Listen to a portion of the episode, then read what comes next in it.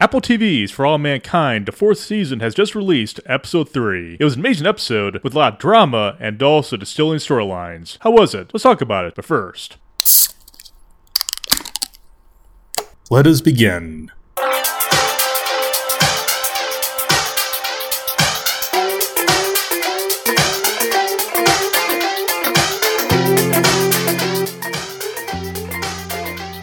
Cheers, everybody. Welcome to Brewstilled. I'm your host, Brandon, and for this episode of Brewstilled, I'll be recapping episode 3 of For All Mankind, the fourth season from Apple TV. The storyline in season 4 is starting to brew and distill in a really big way. We saw a lot of dramatic action in the Soviet Union, and also some interesting revelations on Happy Valley for the Mars base. Before I begin my recap, though, what beer am I pairing for this episode of Brewstilled and for episode 3 of For All Mankind from Apple TV, the fourth season? That beer comes to us from North Coast Brewing Company in Fort Bragg, California, and this beer is called Old Rasputin Barrel Aged Russian Imperial Stout. Old Rasputin, the barrel aged version, comes with big complex flavors and a nice warming finish. This barrel aged Russian Imperial Stout beer is best paired with beef or grilled and smoked game. For dessert, it also pairs well with chocolate, including other sweet desserts. And also, you can bake with this beer. I made stout beer brownies using this beer, and the flavor was excellent, nice and dense, and also flavorful as well, all brought about by the excellent flavors from this amazing barrel aged Russian Imperial Stout with a bourbon influence. The flavor is excellent, it's really rich, so do take time to savor this barrel aged Russian Imperial Stout. It comes with an ABV of 11.3%, also in a bottle, the way all barrel aged stout beers should be. I love this beer, it's also great for Christmas and also great for the winter as well. And that beer is called Old Rasputin Barrel Aged Russian Imperial Stout from North Coast Brewing Company in Fort Bragg, California. Definitely do check it out. So here goes a recap of episode 3 for All Mankind, the fourth season from Apple TV. If you've not seen the show and you want to watch the show, do not proceed forward because there will be spoilers. Ready? Well, here we go. Episode 3 of Apple TV's For All Mankind, fourth season starts off just where we left off in episode 2 with the coup in Russia. Apparently, there's a crisis in Russia, and in this alternate timeline, just like in our timeline, there is a coup against Gorbachev, but in this timeline, the coup is also progressing as there is someone waiting to replace Gorbachev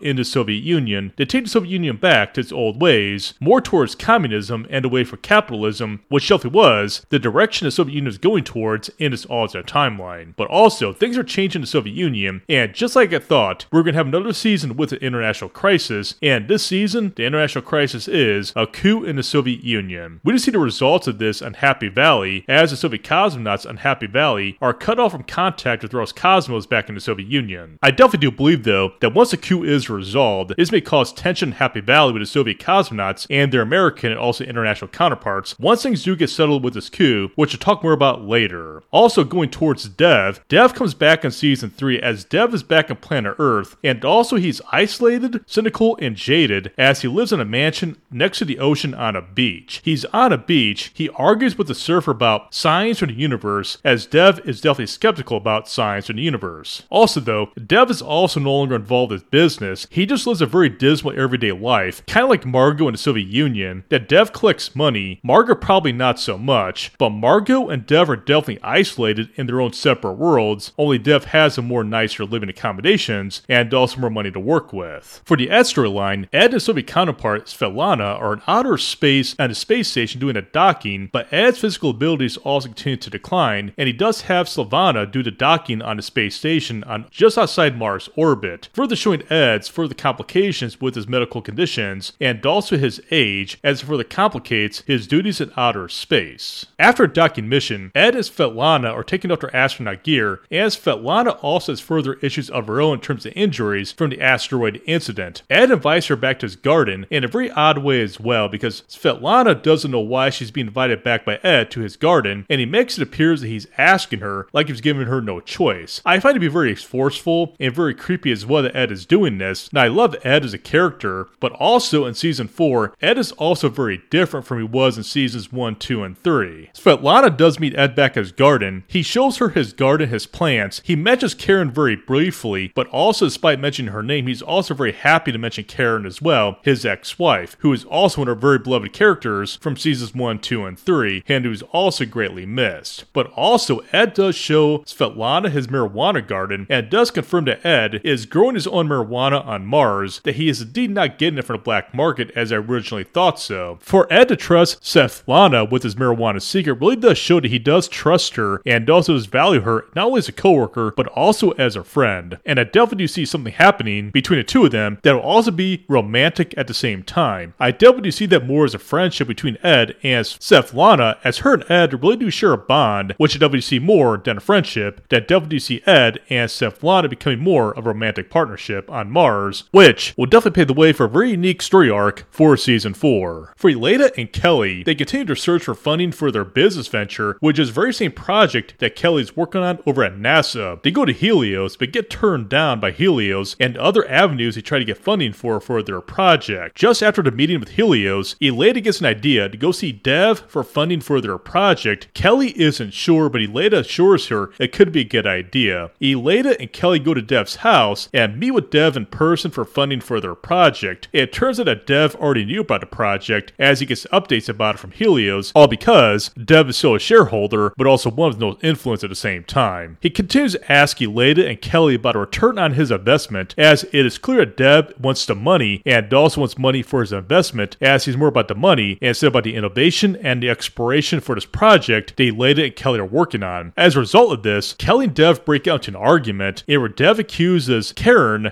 Kelly's mother, ruining his business career and also causing him to see people for who they really are. This really does show that Dev continues to be very jaded and also isolated from the world. Kelly tries to convince Dev, but Dev doesn't listen. Elena and Kelly then leave as Dev goes back to Bob's business as he wants no interest with Elena and Kelly and their project. But also later in the episode, due to revelation that he has at nighttime while weightlifting and also seeing waves on the beach, Dev does have an epiphany and also sign from the universe and also continues to look at Kelly and Elena's project, which he still has the proposal in his office at his house. It is then that Dev is convinced that going back towards Elena and Kelly is indeed the right answer, and he surprises them over at Kelly's house when Elena and Kelly get back home. Dev tells Elena and Kelly he wants to join them on this venture, but doesn't want to invest. Instead, he wants to join him at Helios by being part of Helios' leadership, as he has a plan to take over Helios and get back in command over Helios by seizing control and hostile takeover. At first, Elena and Kelly are not sure about this, but Dev does assure them that it will work and also it's in their best interest in order to revive their project. In order for this to happen, though, Dev says he got to get enough shareholders to back their takeover. He gives Elena and Kelly lists of shareholders to talk to in order to support this takeover of Helios. One of those shareholders is also Bill, who had a very unique relationship with Elena during their days at NASA, and Bill is a prominent character from seasons 2 and 3. Elena goes to see Bill to talk about the Helios deal, and also does appear that Bill has seen better days, as he's no longer mobile, and also from their talk we do find out that Bill is a survivor from the NASA bombing from season 3. Bill's also very jaded because Elena never came to see him until now. However, Bill ends up supporting Elena in her work with Dev to take over Helios, but he also talked about Margo and why Margo did what she did by spying for the Soviets, but also they definitely don't know that Margo defected to the Soviet Union. They share talks about Margo, their memories of their days at NASA. Elena tries to get Bill to join her at Helios, but Bill says he's not coming back, but also does support Elena in her work with Dev. Elena leaves, and I do wonder, is this the last time we'll see Bill in this series? I definitely hope not. He's not a series regular anymore, but I definitely hope to see Bill come back to Helios to work with Elena because Elena and Bill did work well together. They had nice moments together, and I definitely hope that Bill does come back later in the season to work with Elena and Kelly over at Helios. But also, Bill has seen better days, and he's not the same guy we saw from seasons 2 and 3. Going back to Dev,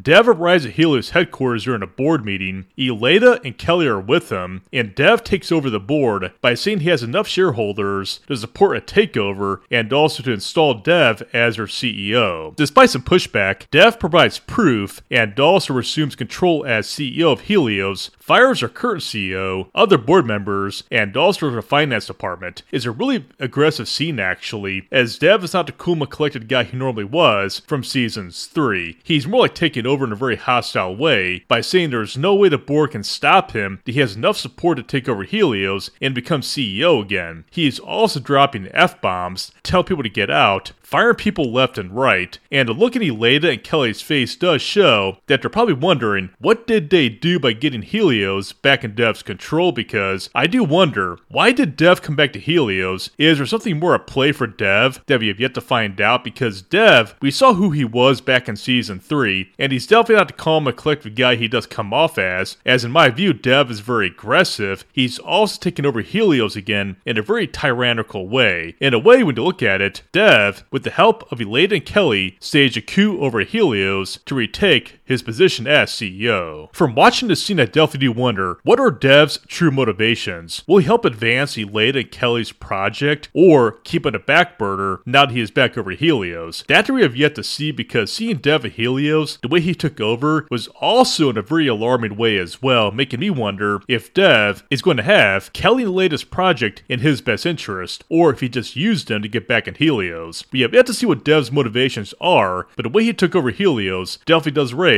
some red flags, and Elena and Kelly might regret bringing Dev along for the ride. For the storyline involving Miles, we see Miles back on Mars trying to make ends meet. He gets a video call from his wife and his kids, and his wife calls him out on the lack of pay on Mars by telling him that she doesn't believe it's going to work for him on Mars as he's not making enough money as she saw his recent deposit by him sending money back to Earth. And also she tells Miles that she might be leaving Texas to go to a job in Idaho, meaning that Miles and his wife may not get back together after all because Miles' wife in his video call clearly tells Miles that she's not happy with his status on Mars due to lack of money that he's making, and she also feels that he overpromised what he'll be doing on Mars. Just when the call ends, Sam walks in and she notices that Miles is also very depressed about the call and of his dismal prospects with his marriage. To drink away their sorrows, they go to Speakeasy, and also before that, Sam tells Miles that she was also once married but got divorced because her husband wanted kids and she wanted to go to Mars. This shows further growing bonding between Sam and Miles, as I definitely do believe that just like Ed and Svetlana, that Miles and Sam will become an item and also romantically involved. I definitely do see it happening. And also while at the Speakeasy, Miles expresses an interest in Elea's black market by offering his help to Elea to help him in his black market to bring in more money. All this primarily because Miles has access to the base that the black market guy doesn't have. Sam vouches for Miles, and Miles and Elea partner up to help bring more money to the black market through selling items on the black market to members of Happy Valley's workforce. It's working well so far until Miles gets a little cocky and tries to make repairs to the black market's distillery, only for it to be destroyed. As a result of this, Miles is fired by Leia's black market, and he has no other options right now besides just working as an HVAC repairman on Happy Valley. However, though, Miles discovers that there's another air compressor on the Mars base because the distillery needs an air compressor in order to continue operating. The thing is, though, the air compressor is in the North Korean side of Happy Valley.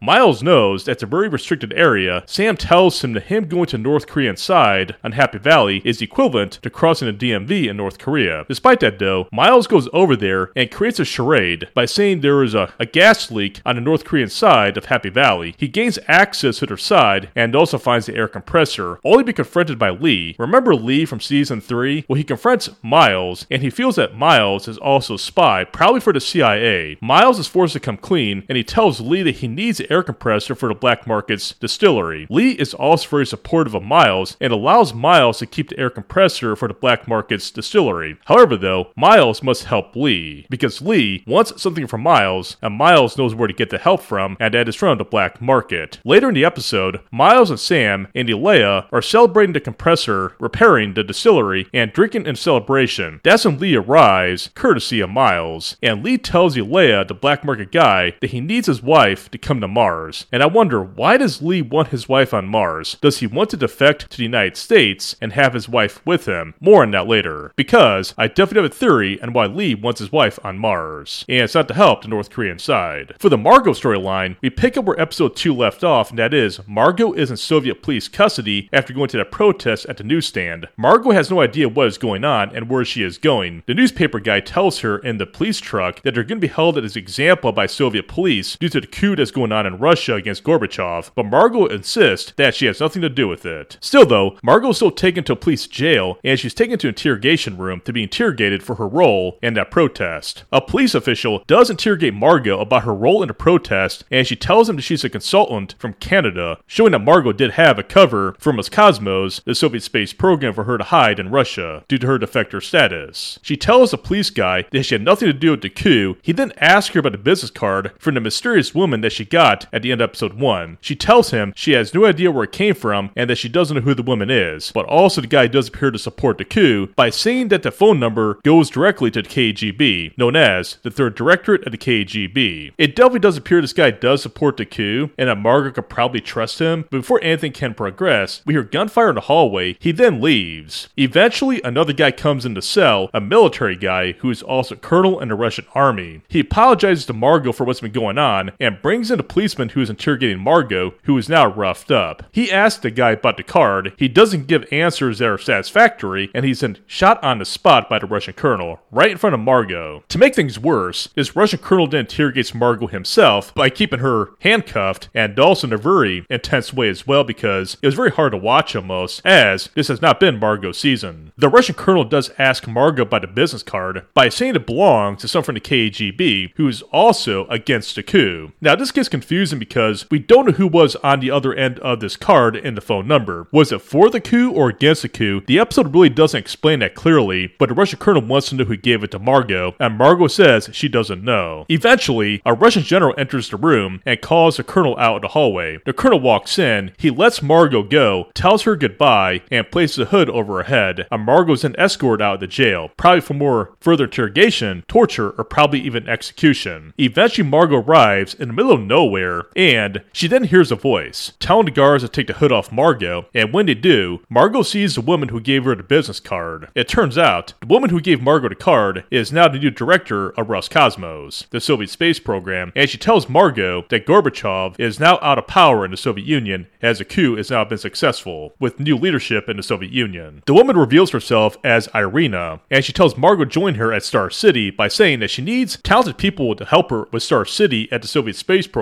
as is now under new leadership. Margo is also skeptical, and she tells Irina that Irina has no idea who Margo is. Irina replies to tell Margo she's known Margo for a long time, but doesn't specify. Irina then walks towards the building of Roscosmos, the space program headquarters for the Soviet Union, as Margo follows her, and that is where the episode ends. So overall, not a bad episode. It really did get pretty exciting at the end because Margo and this mystery she's on continues to build and build because Margo's now facing a new chapter in the Soviet Union, and I do wonder just how will this coup against Gorbachev change life in Happy Valley for the astronauts and the cosmonauts in Happy Valley because eventually they're going to know about this coup. They'll know about new Soviet leadership, and it's definitely going to change the dynamic in Happy Valley. Just how much will change life in Happy Valley as a result of this coup in the Soviet Union? It will also create conflicts in Happy Valley, and will this new Soviet leadership want to even be involved in Happy Valley? That is something I'm watching because this coup in the Soviet Union and this alternate timeline will change season 4 going forward in a really dramatic way, and I do wonder just how far will it go and also how will affect the dynamics in Happy Valley between the Soviet crew and the American crew, and also including the crew members from the other communist nations, including North Korea. I definitely do believe this coup in the Soviet Union will have major ramifications on Happy Valley and also over at NASA. Also, for Margo, now with Margo going back to work with Roscosmos in the Soviet Union, she'll play a big role, no doubt. Pretty much because there's something about Margo that Irina likes, and she wants Margo to be closely involved with Roscosmos going forward. But here's the thing though will Margo's defector status become more known and also get back to the United States in terms of being more public? I definitely do believe that eventually in season 4, that people like Elena and Ed and over back at NASA are going to find out that Margo was a defector to the Soviet Union, and I definitely do believe they'll get revealed, seeing that Margo's now going to play a bigger role at Roscosmos under Irina. So we'll see what happens for Margo going forward in season 4 because her storyline so far has been the best one. Now for a theory that I definitely do have, and that is, is Lee trying to defect to the United States from North Korea? I definitely say yes because there is a reason Lee wants his wife in Happy Valley, and I definitely do believe that is because they can both defect to the United States and away from North Korea. Here's my question though, that is, what does the black market guy, Alaya, have anything to do with this? Does he have the power to get Lee's wife on Mars? Apparently so, because Lee told Miles earlier in the episode that North Korea has eyes all over Happy Valley, so apparently Lee knows something about Elea that we have yet to find out, and I definitely do believe we'll get our answer on that later in the season, probably even by the next episode, because I definitely do believe Lee wants to get the hell out of North Korea, but he wants to bring his wife with him first. Also, given his marriage problems and Sam's past marriage problems, when will Miles and Sam become an item? I think that's going to be soon, but also for Miles, though, he's a likable character, but he's also a schemer and kind of a jackass. I mean, he has a history of failed business attempts, such as we learned back in episode 1 and now in episode 4, and also he lied to get on Mars by falsifying his resume. And now he's working with the black market and doing other things, such as entering North Korea inside a Happy Valley. I definitely can't help but think that Miles will get caught eventually because it seems too good to be true because I definitely do believe he'll get caught eventually for what he's doing in Happy Valley. The thing is though, what will be the consequences of that? And we bring Sam down with them. We'll see. For another question that is, why is Dev so motivated to get back in control of Helios? And what is his agenda? Will he help Elena and Kelly on her project? I say probably not. I think Dev, we saw who he was back in season 3, and he probably hasn't changed much since then. So what does Dev have planned for Helios now that he is back at control over Helios? We'll find out more as the season does progress, but something tells me that Elena and Kelly will have challenges dealing with Dev at Helios, because it seems too good to be true. So those are my questions and theories from episode 3 For All Mankind, season 4 from Apple TV. Overall, a really good episode. I really love where the direction season four is going, and I just can't wait to see what happens next because all our characters, new and old, are really facing some challenges, but Margo right now is the show. I mean, Margo so far has been really experiencing a wild ride in Russia, and I wonder what happens to her next in episode 4 and also beyond. But also Ed and Svetlana, I definitely do see these two hooking up in the season. There's also Miles and Sam, and also Danielle wasn't featured in this episode in a really big way, so definitely expect her to be featured more in episode 4 and also more of that. But also, where is Ellen and Larry? Where are they? We haven't seen them yet, and I wonder what happened to them in season 4 where they're at now in their own lives. I mean, we all know that Ellen and Pam got married, but what about Larry? I want answers on that. And also for Danny on Mars, what happened to him? I know we'll get answers on that later in the season, but also I just wonder what happened to Danny and Mars, and also what role Danielle might have played in that. So far, though, with three episodes in, season 4 has been fantastic, and I just can't wait to what happens next because the story is really starting to flow in a really good way, seeing more character development and growing storylines, and I also look forward to seeing what happens in the Soviet Union in terms of this coup and how it affects life on Mars and also back in the United States because I definitely do believe this coup will lead to a growing crisis in the world that the United States will have to deal with and also going to affect life on Mars at the same time. For now, though, that is where I'll leave it, and that should do it for me this episode of. Please do tell your friends and family about this podcast, and please rate this podcast on your Zard podcast directory, as feedback is always appreciated. Also, check out this podcast over on Instagram at Brewstilled Podcast over on Instagram. Please stay tuned for future recaps of For All Mankind from Apple TV, coverage of the 2023 NFL season for the House Lombardi, guest interviews, craft beer content, and other topics of interest. Please do enjoy some good beer, bourbon, whiskey. I'm Heroes Brandon. Thank you for joining me, and I'll see also next time. And until then, be brewed and be the silt, folks. Cheers.